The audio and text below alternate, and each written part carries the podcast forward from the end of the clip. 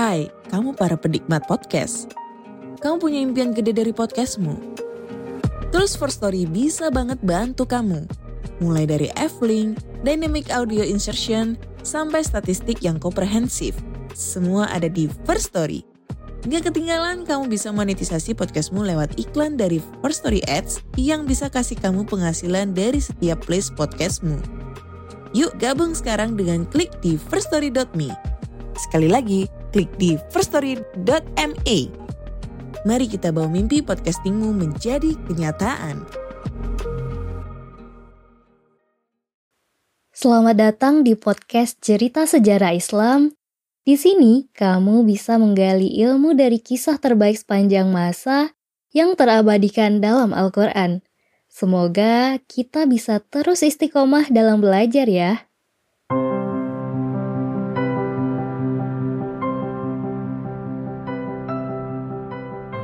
Kita bisa menghabiskan 2 jam untuk nonton film horor, 20 jam untuk menamatkan drama Korea, 100 jam untuk menghayati bacaan novel romansa, dan bahkan ribuan jam untuk mendengarkan musik yang kita suka.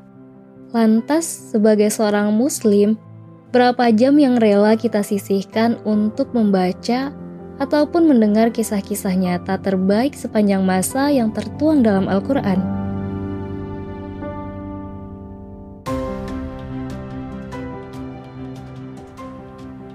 Mungkin kamu pernah bertanya, atas dasar apa podcast ini dibuat? Sebelum saya menjawab pertanyaan ini, yuk sama-sama kita simak firman Allah dalam Quran Surat Yusuf ayat 111. Begini bunyinya.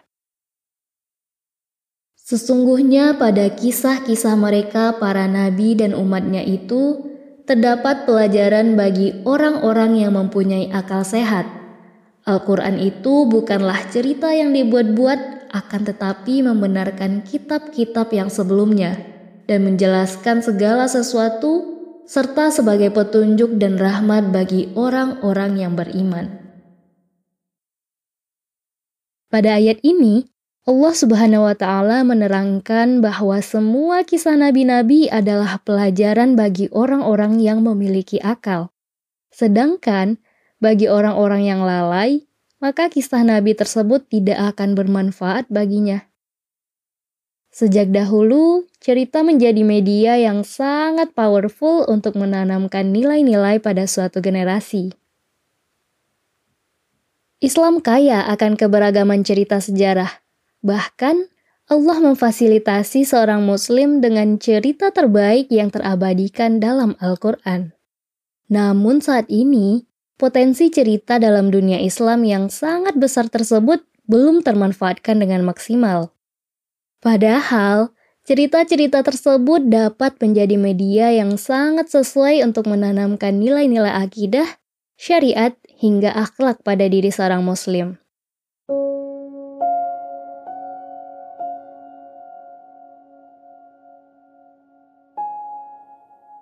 Selama ini, Cerita Nabi dan Rasul lebih umum dijadikan sebagai bahan bacaan untuk anak-anak. Tentu saja, penyampaian materi cerita pada anak-anak telah diringkas menjadi sangat sederhana. Sehingga sebenarnya beberapa informasi menjadi tersembunyi dan cerita tersebut menjadi kurang menarik untuk disimak oleh orang-orang yang telah menginjak dewasa.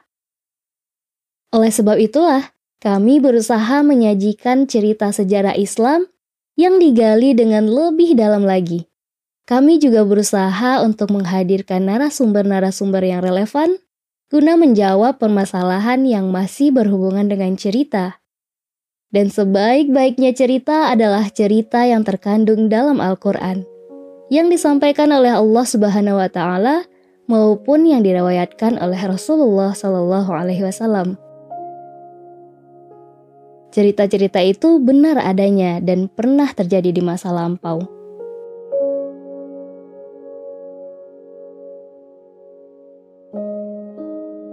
Jika kita membaca Al-Quran dan terjemahannya, akan sangat mudah bagi kita untuk menemukan kisah-kisah di dalamnya. Bahkan sepertiga isi dari Al-Quran adalah kisah-kisah. Kita sama-sama tahu bahwa cerita yang baik akan menghasilkan nilai-nilai yang baik bagi pembacanya. Kata ulama, orang yang suka belajar kisah sejarah, dia akan memiliki beberapa keutamaan, seperti ketajaman nalar, bisa membaca zaman, dan menentukan sikap serta bijaksana. Saking pentingnya, sejarah itu dijadikan salah satu kurikulum wajib yang diajarkan pada calon raja-raja terdahulu. Melalui sejarah, kita bisa belajar bagaimana orang-orang beriman terdahulu menyikapi permasalahan yang dialaminya.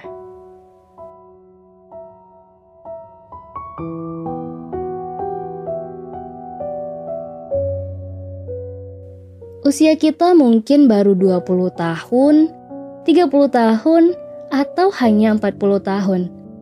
Tapi melalui sejarah, pengetahuan dan sikap kita bisa layaknya orang yang berusia seribu tahun.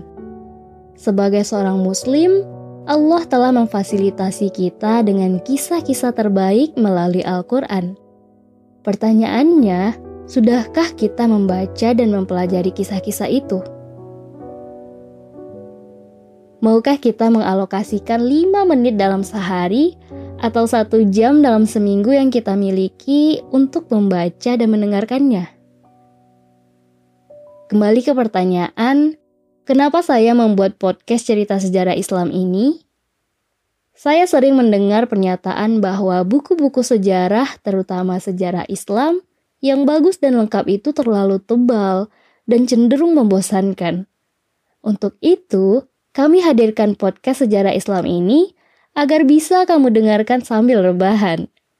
Insya Allah dalam season pertama podcast ini, kami akan membawakan kisah-kisah dari Nabi Adam hingga Nabi Isa. Sumber utama yang saya gunakan sebagai acuan penyampaian cerita adalah buku yang berjudul Kisah Para Nabi dan Tafsir Quran karya Ibnu Kathir. Sekali lagi saya sampaikan, senang bisa menyapamu di sini. Terima kasih telah mengalokasikan waktumu untuk menyimak podcast cerita sejarah Islam ini. Semoga dari kisah-kisah terbaik sepanjang masa ini, kita bisa sama-sama menjadi pribadi yang lebih baik lagi. Oh iya, kamu juga bisa menjumpai kami di YouTube, Instagram, serta TikTok di @ceritasejarah_islam ya. Sekian. Sampai jumpa di episode podcast cerita sejarah Islam berikutnya. Wassalamualaikum warahmatullahi wabarakatuh.